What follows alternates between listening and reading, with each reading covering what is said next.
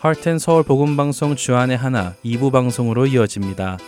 주 안에 하나 2부에는 매일을 살아가는 힘을 얻는 존 맥아더 목사님의 Strength for Today와 삶 속에서 나오는 묵상을 나누는 살며 생각하며 그리고 은혜의 설교가 준비되어 있습니다.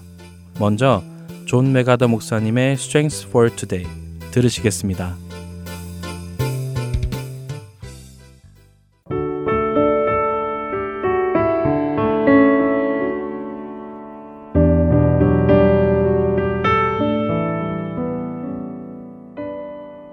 애청자 여러분 안녕하세요. 존 맥아더 목사님의 Strength for Today 진행의 이세진입니다. 오늘 Strength for Today의 제목은 참된 만족 찾기입니다. 이는 내게 사는 것이 그리스도니 죽는 것도 유익함이라. 참된 만족은 그리스도 안에서만 찾을 수 있습니다. 인류 역사를 볼 때 전 세계에서 미국처럼 풍요롭게 살았던 사회나 나라는 없습니다. 세계 역사를 돌아볼 때 우리는 들어보지도 못한 풍요를 누리며 살아가고 있죠. 이러한 풍요로움을 누리는 현상 뒤에 숨어 사람들의 가치관을 형성하는 생각이 있습니다. 그것은 바로 당신이 진짜 행복하기 위해서는 당신이 원하는 삶의 모습을 충족할 만한 재물을 축적해야 한다 하는 생각입니다. 세상 사람들은 바로 이런 생각에 물들어 자신들의 행복을 위해 더 많은 재물을 모으려 듭니다. 하지만 슬프게도 크리스천들 또한 이러한 생각에 물들어 갑니다. 본질적으로 재물 자체에는 문제가 없습니다. 그러나 그 재물 안에서 참된 행복을 찾을 것이라는 생각이 잘못된 것이죠. 하나님께서 우리 각자에게 많든 적든 재물을 소유하도록 해주신 것은 세상적 기쁨이 아니라 하나님 안에서 거룩한 기쁨을 누릴 수 있게 하기 원하셨기 때문입니다. 그런데 그 재물이 우리의 인생 최고의 목표가 되고 우리가 가장 사랑하는 것이 되고 그것에서 만족을 얻으려 하게 된다면 그것은 참된 만족이 무엇인지를 잘못 이해하게 되는 것입니다. 사도 바울은 빌립보서 4장 11에서 12절에서 이렇게 언급합니다. 내가 궁핍함으로 말하는 것이 아니니라. 어떠한 형편에든지 나는 자족하기를 배웠노니 나는 비천에 처할 줄도 알고 풍부에 처할 줄도 알아 모든 일, 곧 배부름과 배고픔과 풍부와 궁핍에도 처할 줄 아는 일체의 비결을 배웠노라 라고요. 사도 바울의 이 말의 뜻은 재물의 있고 없음은 나의 만족함에 아무런 영향을 끼치지 않는다 라는 것입니다. 그렇다면 사도 바울은 자신의 만족을 어디에서 찾았을까요? 빌립보서 1장 21절에서 그는 이렇게 말합니다. 이는 내게 사는 것이 그리스도니 죽는 것도 유익함이라.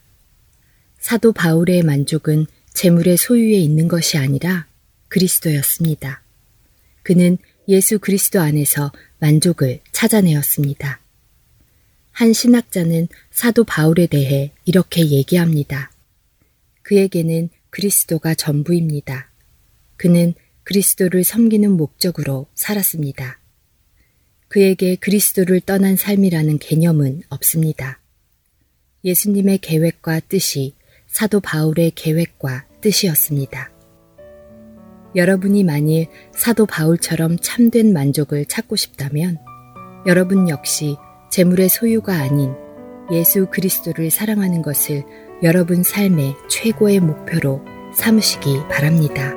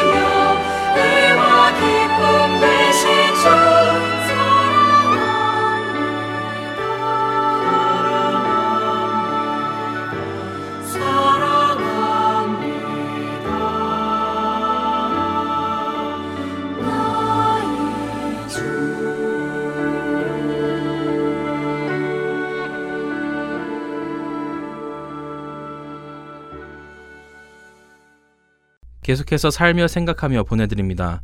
오늘은 캘리포니아에서 봉사하시는 강지연 성도가 진행합니다.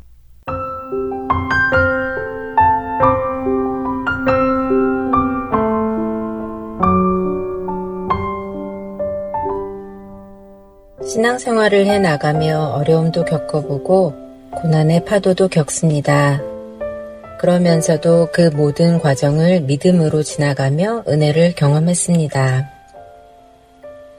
처음 주님을 영접하고는 내가 주께 범죄하지 아니하려 하여 주의 말씀을 내 마음에 두었나이다 라는 시편 119편 11절 말씀을 생명처럼 여기며 아들과 함께 외우던 기억이 납니다. 시간이 흘러 흘러 주님 안에서 많은 일들을 겪어보니 이전에는 없던 능력이 하나 생겼습니다. 엉뚱하게도 그 능력이란 고난이 다가오는 냄새를 미리 감지할 수 있다는 것입니다. 제 주변에 일어나는 흐름을 감지하게 되며, 아, 어려운 일이 되겠구나 하는 느낌이 들면 그 상황에 엮이지 않기 위해 그 길을 피해가기 시작합니다.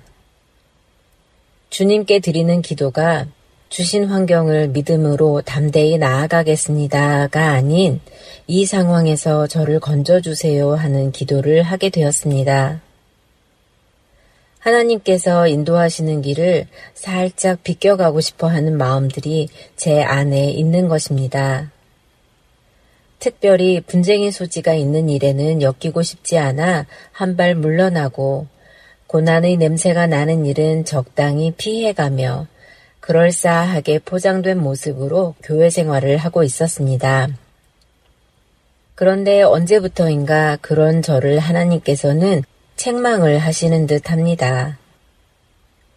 신앙생활은 루틴이 되고 맡은 바 책임을 다하며 교회 생활을 하고 있던 저는 지금 가고 있는 이 길이 아닌 것 같은데 잘못 가고 있구나를 깨달았으나 돌이킬 방법을 알지 못하여 헤매이고 있을 때 히브리서 말씀 공부를 하게 되었습니다. 히브리서 말씀은 제게 너무 어려워서 성경 공부를 하는 날 이전에 미리 읽고 준비를 하여도 스스로는 깨닫는 바가 없었습니다. 그러나 성경 공부 모임 중 배운 말씀들을 통하여 받은 깨달음과 감동들이 시간을 지나면서 제 마음을 울리고 있습니다. 때가 오래되었으므로 너희가 마땅히 선생이 되었을 터인데 너희가 다시 하나님의 말씀의 초보에 대하여 누구에게서 가르침을 받아야 할 처지이니 단단한 음식은 못 먹고 젖이나 먹어야 할 자가 되었도다. 이는 젖을 먹는 자마다 어린아이니 의의 말씀을 경험하지 못한 자요. 단단한 음식은 장성한 자의 것이니 그들은 지각을 사용함으로 연단을 받아 선악을 분별하는 자들이니라.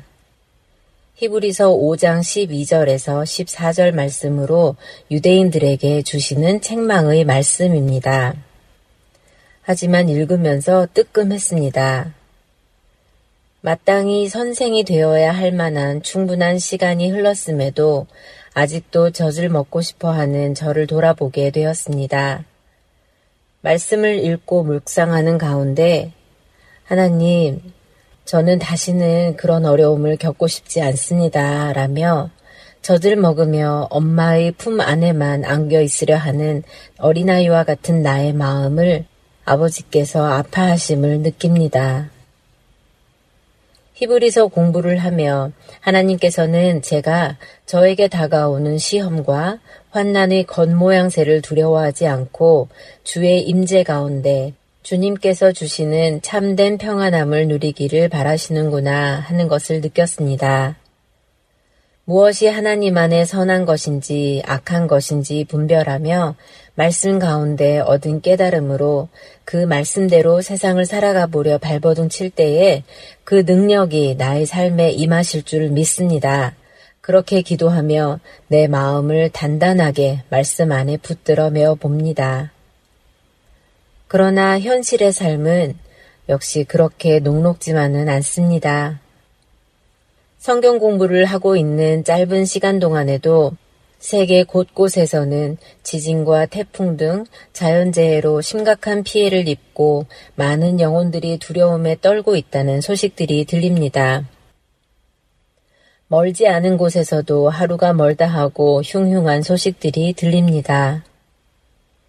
성실하고 능력이 있어 함께 가고 싶다 생각했던 든든한 동역자들은 갑자기 그 자리에서 밀려납니다.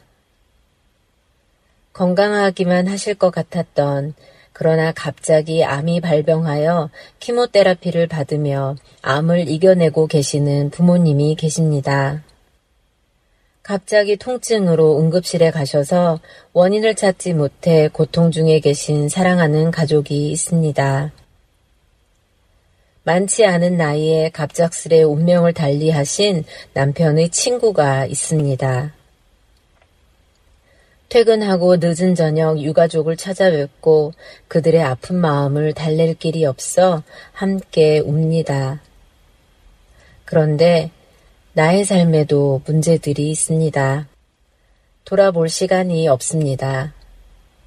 사실은 답을 몰라서 무엇을 해야 하는지 모르는 상황이기도 합니다만 하루하루를 마감하며 드는 생각은 어느 것 하나 내가 예측하여 대비할 수 있는 일은 없다는 것입니다.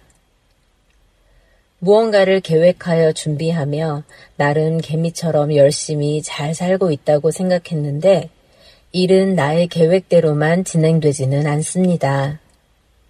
다만 한 가지 제가 알고 있는 것, 그리고 제 마음을 더욱 다잡게 하는 것은 그 어떠한 상황 가운데에서도 우리는 주님께서 주신 구원을 이루며 살아가야 한다는 것을 히브리서 말씀 속에서 다시 깨달았습니다.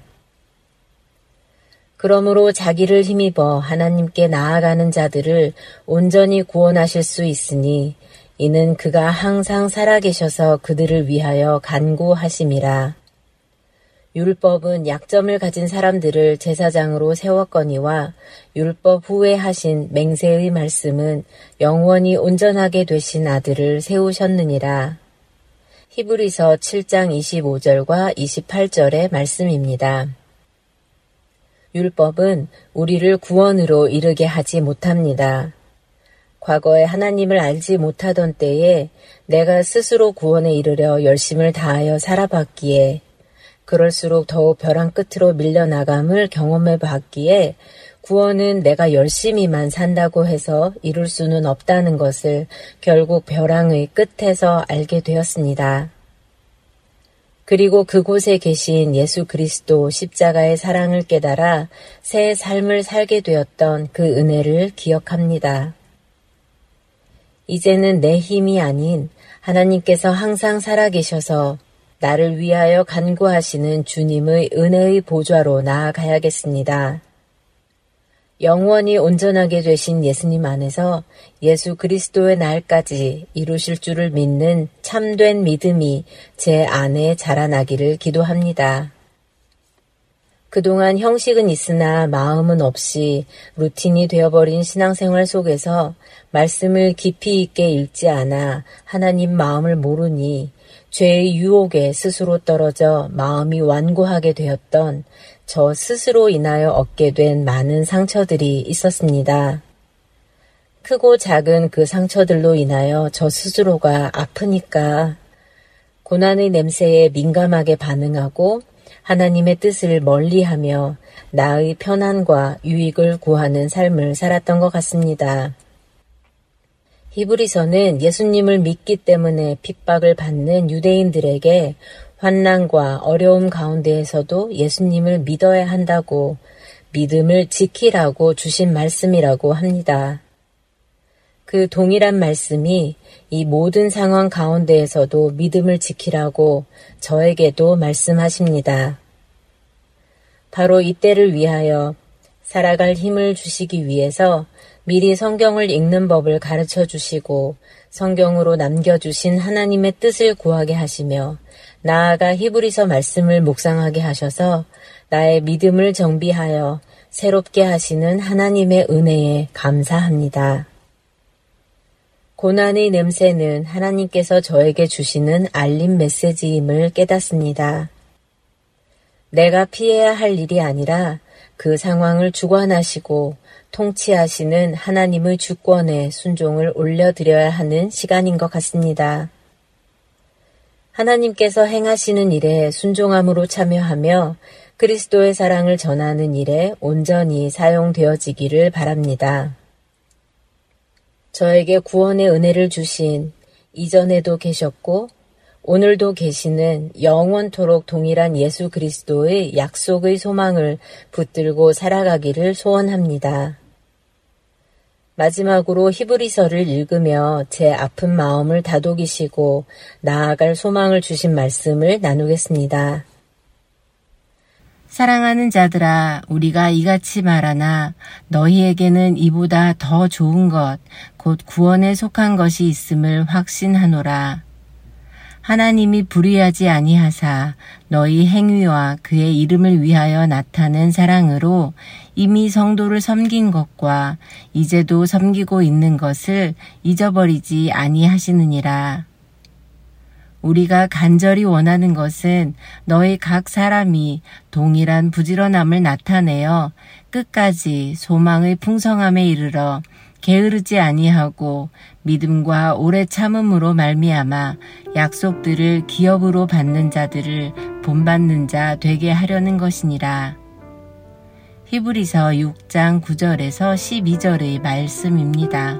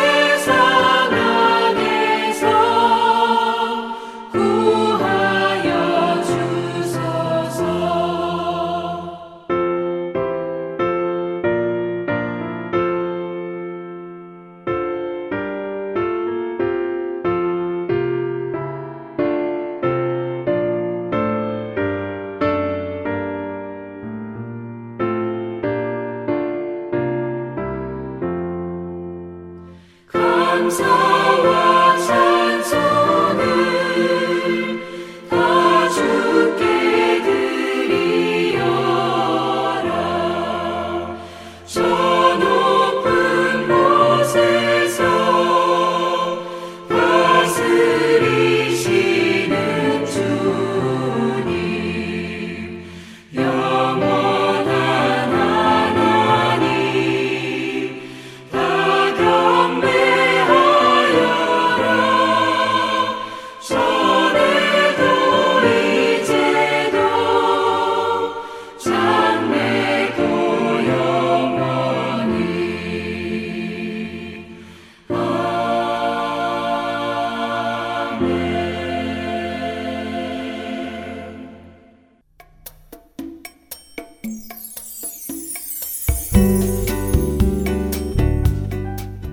안녕하세요. 저는 지난 2014년부터 뉴저지 포트리 한아름과 한남 체인의 복음방송 CD를 공급하고 있는 정요셉 봉사자입니다.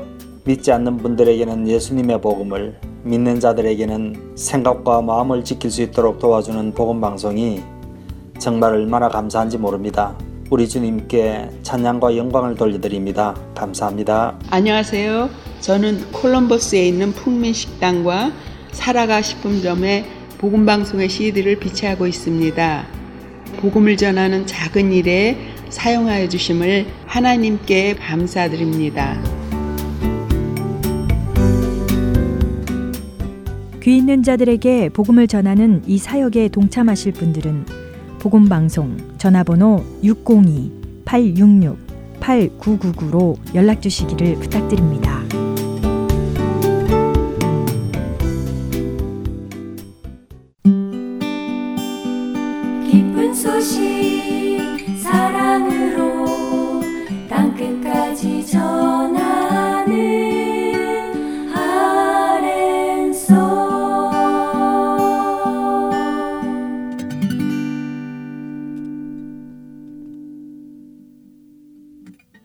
설교 말씀으로 이어드립니다. 오늘은 서울 세문안교회 이상학 목사님께서 사도행전 16장 24절에서 26절의 말씀을 본문으로 감사와 찬양, 하나님의 현실 속에 사는 자의 축복이라는 제목으로 말씀을 전해 주십니다. 은혜의 시간 되시기 바랍니다.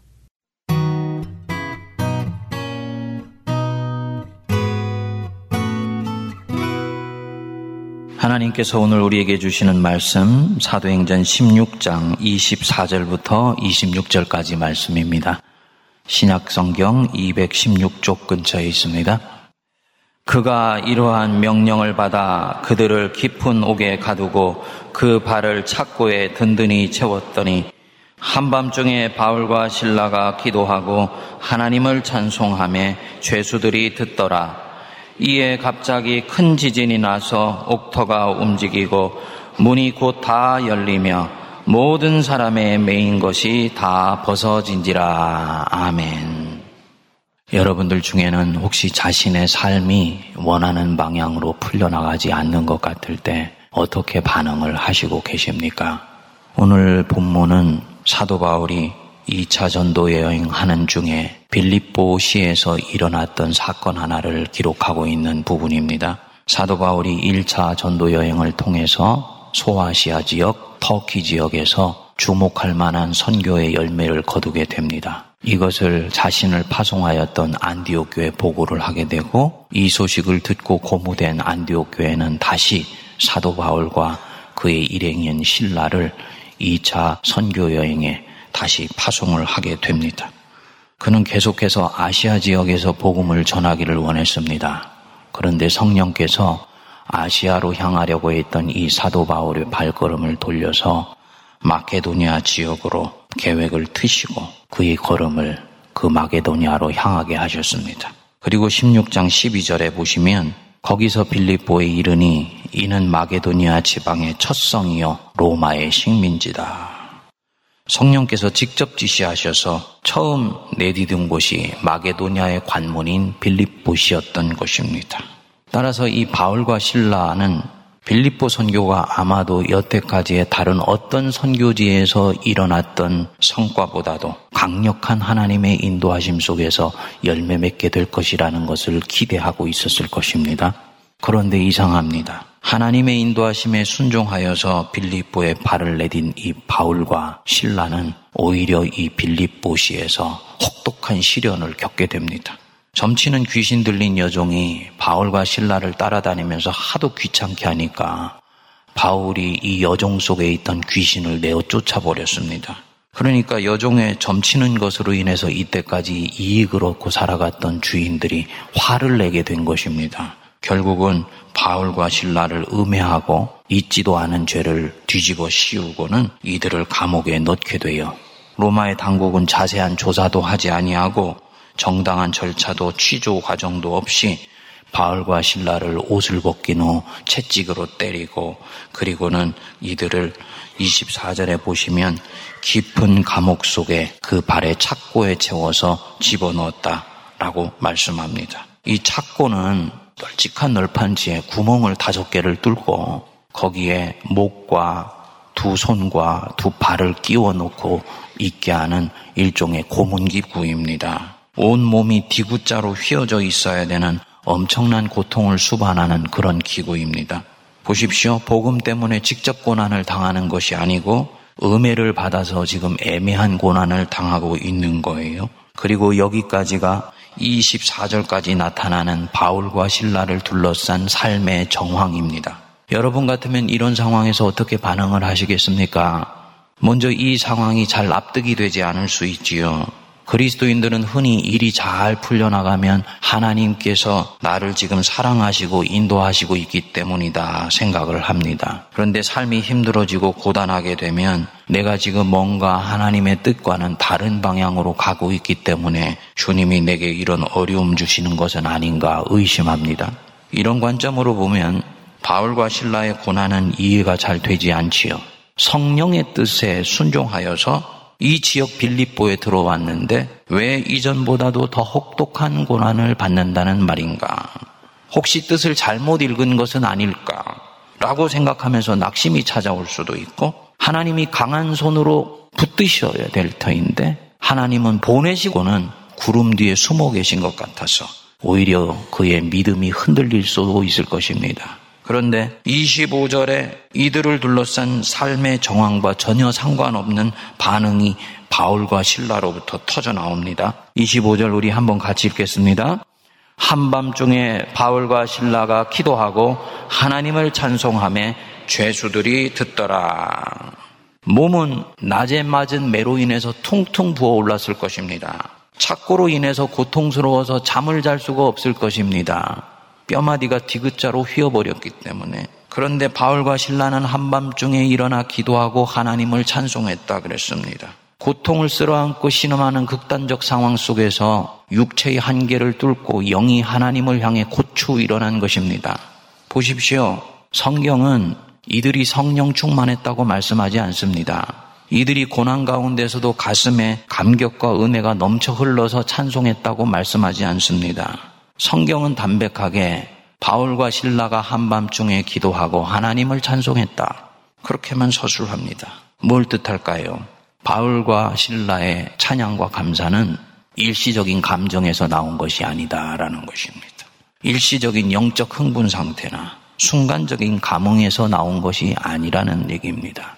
기분이 좋으면 감사하고 찬양하며 마음이 움직이면 그때 기도하고 뜻대로 일이 풀리지 않으면 낙심하고 오지도 않은 미래에 대해서 염려하고 걱정하고 두려워하는 우리와는 전혀 다른 반응을 이들은 보이고 있는 것입니다. 뭘 말할까요? 이들에게 감사는 그리스도인으로서의 존재 방식이고 삶에 대한 태도였던 것입니다. 우리의 삶에 일어나는 일 중에 감사할 만한 일들에 대해서 감사하는 것은 어려운 일은 아닙니다. 하긴 요즘 성도들 중에는 감사할 일이 생겼는데도 그것을 당연한 것으로 여기고 그냥 대수롭지 않게 지나가는 성도들도 있더라고요. 하지만 적어도 그 사람이 하나님의 은혜를 아는 사람이라면 좋은 일이 일어나면 감사한 마음이 찾아오지요. 여러분 동의하시죠? 반면에 좋은 일이건 나쁜 일이건 기쁜 일이건 슬픈 일이건 내가 지금 성공하고 있건 실패하고 있건 일이 풀려나가고 있건 꼬이고 있건 삶의 매 순간마다 감사하는 것은 쉬운 믿음은 아닙니다. 매주마다 우리 성도님들 중에 감사헌금을 하는 성도님들이 계십니다. 특히 이런 추수감사절에는 여러분들이 봉헌을 하실 때 감사헌금 봉투 안에 1년 동안의 감사의 제목을 적어서 내는 분들이 있습니다. 자녀 취직하게 해주신 것에 대해서 감사하고 건강하게 해주신 것에 감사하고 결혼 몇 주년 맞은 것에 감사하고 생일 된 것에 대해서 감사하고 많은 사연이 올라옵니다만 이 중에 여태까지 주님 내게 고난 주시고 연단 주셔서 감사합니다. 라고 적어서 내는 성도들은 거의 찾아볼 수가 없습니다. 왜일까요? 우리에게 감사는 여전히 상황에 대한 반응이기 때문입니다. 그러나 지금 이 바울과 신라는 다릅니다. 이들은 상황에 반응하지 않습니다. 이들의 육체는 지금 깊은 지하의 감옥 속에 있지만 이들의 영혼은 그 감옥 속에 있지 아니하며 이들의 육체는 부자유하지만 이들의 영혼은 육체의 한계를 뛰어넘어 내적인 자유와 평안을 누립니다. 이들에게 감사와 찬양은 상황에 대한 반응이나 상황에 대한 결과물이 아니고 지금 바로 여기에서 자기의 생을 대하는 본질적인 태도였던 것입니다. 이들의 존재 방식입니다. 그래서 20세기 가장 위대한 신학자로 일컬어지는 칼바르트는 진정으로 인간이 된다는 것은 자기 삶에 주어진 모든 것에 진정으로 감사할 줄 아는 것이다. 라고 말을 했습니다. 무엇이 이들로 하여금 온몸이 피투성이가 되어서 퉁퉁 부어오른 가운데서도 억울하게 당하는 시련 한복판에서도 오히려 찬양하고 감사하게 할까? 오늘은 바로 이 부분들에 대해서 여러분들하고 좀 묵상을 하려고 합니다. 이들은 현대의 그리스도인들이 갖고 있지 않은 그 무엇인가를 갖고 있어요. 오랜 세월 속에서 우리도 모르게 잃어버린 그 무엇을 이들은 가지고 있는 것입니다. 바로 이것이 있기 때문에 육체의 고통도 뜻한 대로 일이 이루어지지 않는 것을 보면서 나도 모르게 터져 나오는 낙심도 넉넉히 이기고 이후 전개될 생에 대한 두려움도 염려도 날려버리며 오히려 하나님을 찬양하고 바로 지금 여기에서 하나님께 집요하게 주목할 수 있는 그 무엇이 있는 것입니다. 정확하게 말하면 하나님께서 이들에게 주셨던 것입니다. 뭐냐? 자신들이 하나님의 자녀인 한, 자신들이 하나님의 백성인 한, 자신들이 그리스도의 사람인 한, 하나님의 은혜의 손길은 절대로 내 인생 속에서 거두어지지 않는다. 라는 것이 믿어질 뿐만 아니라 보여지고 느껴지고 만져지는 것입니다. 이 사람들은 바로 이것을 꿰뚫어 보고 있는 거예요. 이것을 우리는 믿음이라고도 하고 하나님에 대한 강철 같은 신뢰라고도 합니다. 조직신학 교리학에서는 일컬어서 하나님의 현실이라고 이야기를 합니다. 사람에게는 성경에서 두 가지 종류의 사람이 있다고 얘기를 합니다. 첫 번째로는 육에 속한 사람입니다. 두 번째로는 영에 속한 사람입니다. 근데 이 육에 속한 사람과 영에 속한 사람이 살아가는 현실도 두 가지가 있습니다. 육에 속한 사람은 보고, 듣고, 만지고, 느끼는 오감에 즉자적으로 반응하면서 살아갑니다. 그리고 그것이 이들에게는 현실이라고 생각을 합니다. 감각적 현실입니다. 반면에 영에 속해 있는 사람이 있습니다. 이들은 오감을 무시하지는 않지만 오감을 뛰어넘어서 믿음의 눈으로 지금 현재를 바라보면서 하나님의 은혜 속에 자기 자신이 놓여져 있다는 것을 알고 어디에서 있든지 그 품에 안겨서 삶을 살아갈 수 있는 영의 눈이 열려 있는 사람입니다. 영적인 사람이라고 얘기를 하는 것입니다. 이 사람은 보이지 않는 현실이 주는 압도적인 고난 때문에 잠시 흔들리는 경우는 있습니다. 하지만 거기에 자신의 궁극적인 뿌리를 두지를 않습니다. 이 사람은요, 자기 인생은 자기가 생각한 것보다 훨씬 하나님의 은혜의 손길 안에서 안전하다고 믿습니다. 지금까지의 삶이 은혜였듯이 지금의 현재도 하나님의 선물이고 오지 않은 미래는 하나님의 축복이 주렁주렁 매달려 나를 기다리고 있다고 믿습니다. 지금 이 세상에 예수께서 죄와 죽음과 원수의 세력을 뚫고 부활하신 새로운 세상 속에서 나는 살아가고 있다는 것을 믿기 때문입니다. 여러분, 우리가 부활을 믿는다는 것은 죽어서 천국 가는 것만을 믿는 것이 아닙니다. 그리스도 안에 있으면 새로운 피조물이다. 이전 것은 지나갔으니 보라 새 것이 되었다. 내가 새로워졌을 뿐만 아니라 예수께서 부활하시기 전의 세상과 부활하신 이후의 세상은 완전히 새로운 세상이라는 것을 이 사람은 믿습니다. 더 이상 죄와 죽음과 마귀의 세력이 이 세상 속에 있는 하나님의 권능을 꺾어낼 수 없다는 것을 믿기 때문입니다. 그렇기 때문에 염려와 두려움으로부터도 자유합니다. 그래서 할 수만 있다면 진실하고 신실하게 하나님께 반응하면서 살아가려고 해요. 하나님이 없는 듯이 악한 것을 꾀하며 계획하지 않습니다. 요셉이 배반당해서 형들에게 팔려 애굽에 갔는데 낙심하지 않고 분노심에 자기 영혼을 갉아먹게 만들지도 않습니다. 보디발의 집에서 내적인 평안을 누리며 자기 삶을 넉넉히 이어갑니다. 왜일까요? 하나님의 현실 안에서 요셉은 살고 있었기 때문입니다. 놓아 보십시오. 세상에 혼자 남았어요. 방주를 짓는 노아를 보면서 모든 사람들이 손가락질했습니다. 그렇지만 모든 사람이 외면하는 그 방주 짓는 그 외로운 길을 노아는 넉넉히 걸어갑니다. 하나님의 현실 안에서 세상을 보며 살고 있기 때문입니다. 이들은 자신들이 하나님의 이 은혜의 현실 안에서 살포시 인생이 놓여져 있으며 그 속에서 자신들은 보살핌 받고 있다는 것을 보고 느끼며 경험하며 살고 있는 것입니다. 지금 여러분 보십시오. 이 바울과 신라는 지금 그 감옥에 있던 죄수들과는 다른 현실 속에서 살고 있습니다. 다른 죄수들은 나는 왜 여기에 갇히게 되었는가? 후회하고 한탄하면서 세월을 보내고 있을 것입니다. 언제나 이 지긋지긋한 곳을 벗어나는가? 출소할 날만을 손꼽아 기다리면서 하루하루 달력을 지워가고 있을지 모릅니다. 이들은 몸은 이 상황 속에 있지만 이 상황을 수용하지 못하고 있는 것입니다. 그래서 늘 거기에 있지만 거기에 있지 않은 사람들과 똑같은 것입니다. 바울과 신라는 그렇지 않아요. 비록 지금 이곳이 감옥일지라도 이곳은 하나님이 내게 허락하신 장소인 것을 믿고 그 감옥을 수용합니다. 수용한다는 것 엄청나게 중요한 부분입니다. 수용해야 나는 지금 있는 그 자리와 화해할 수 있기 때문입니다.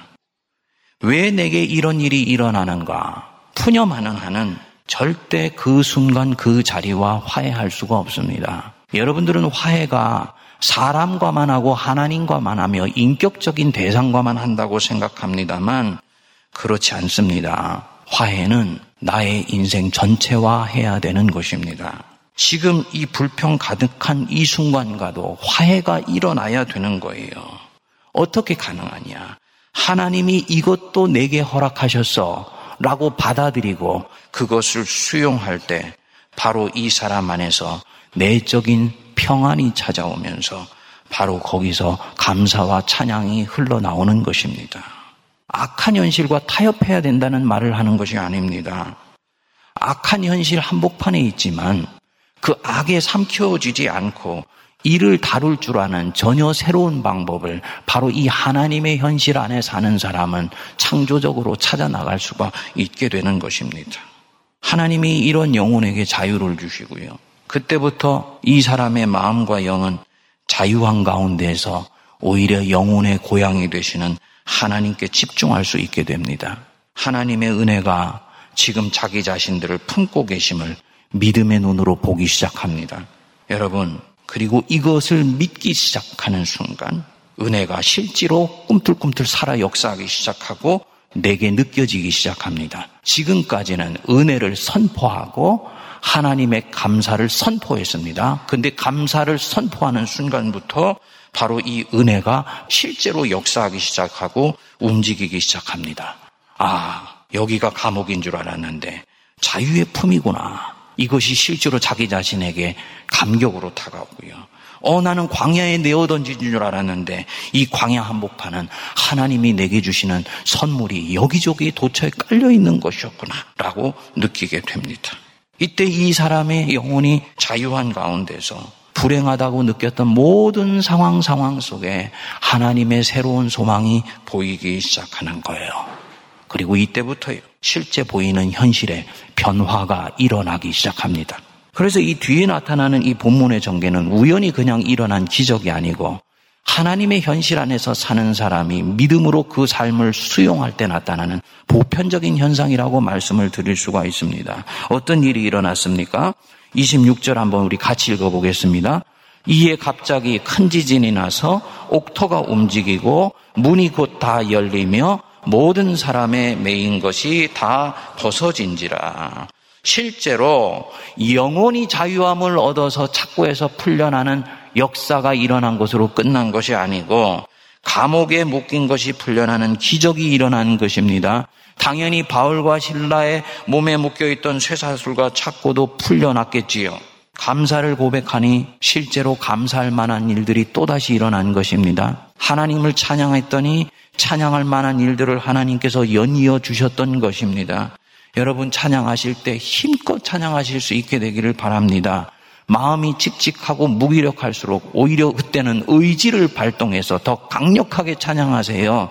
믿음의 눈으로 내가 하나님이 주신 이 은혜의 현실을 살겠다는 다짐으로 찬양하십시오. 그럼 하나님이 실제로 찬양할 만한 새로운 은혜를 물붓듯이 부어주세요. 그리고 하나님이 이 바울과 신라를 왜 잠시 그 고난 속에 두셨는지 서서히 드러나게 됐습니다. 죄수가 도망한 줄 알고 간수가 자살하여 죽으려고 했습니다. 그 당시에는 간수가 죄수를 지키지 못하면 바로 사형 선고가 내려지는 때였기 때문입니다. 그런데 바울이 엄청난 권능으로 이 간수를 가로막아 서고는 네 몸을 상하지 말라. 우리가 다 여기 있느니라. 라고 소리쳤습니다. 간수가 등불을 들고 달려가서 바울과 신라 앞에 두려워 떨면서 무릎을 꿇게 되었습니다. 보세요. 입장이 완전히 바뀐 거예요. 죄수가 왕이 되고 간수가 죄수가 되었습니다.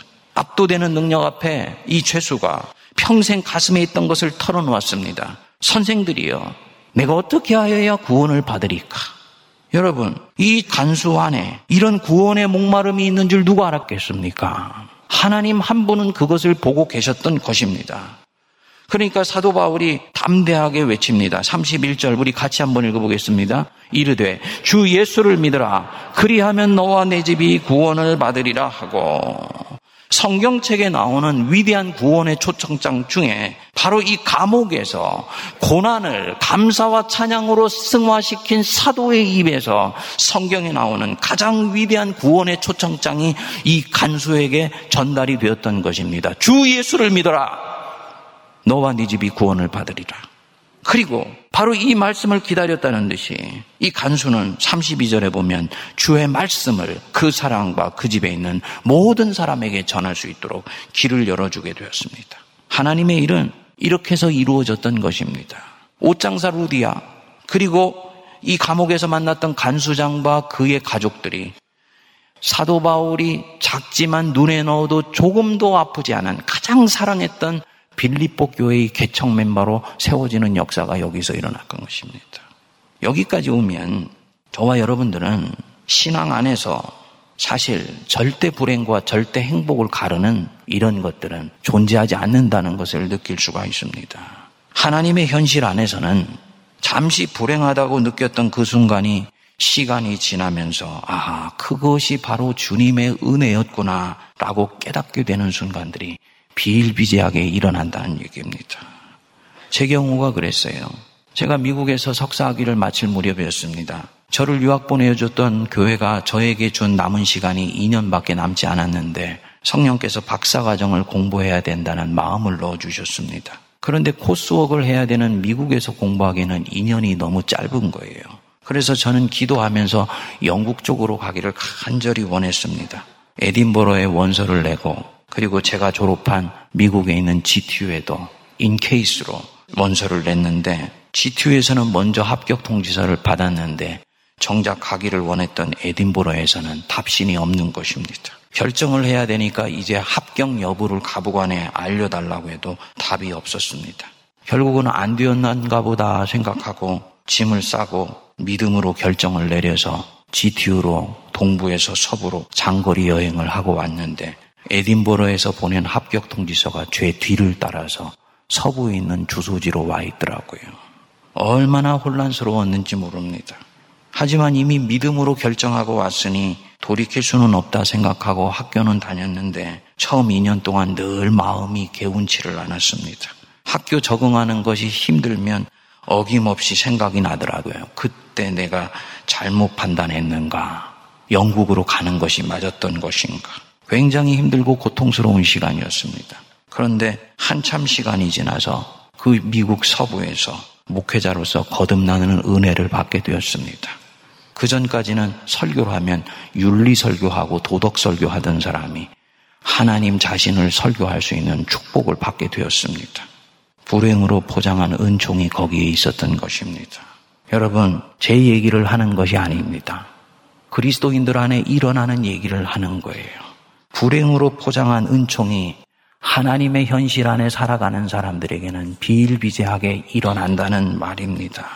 바울과 신라에게는 불행해 보였던 이 순간, 사실은 하나님의 일을 이루는 가장 결정적인 경로로 사용되었던 것입니다.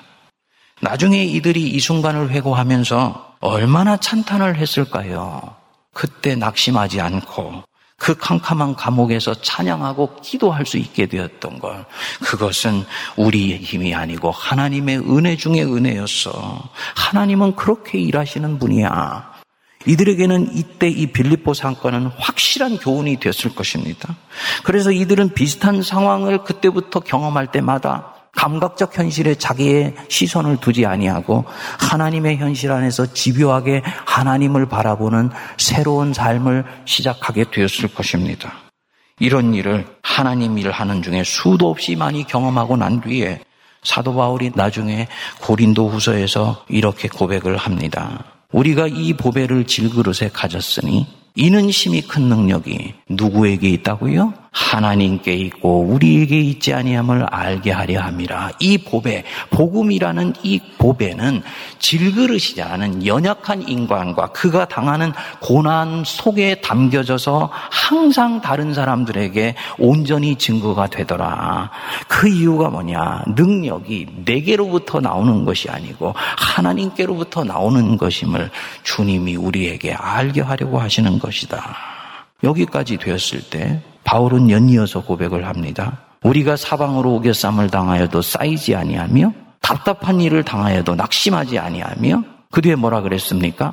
박해를 받아도 버림받지 아니하며 거꾸로 뜨림을 당하여도 당하지 아니하고 우리가 항상 예수의 죽음을 몸에 짊어짐은 예수의 생명이 또한 우리 몸에 나타나게 하려 함이니라.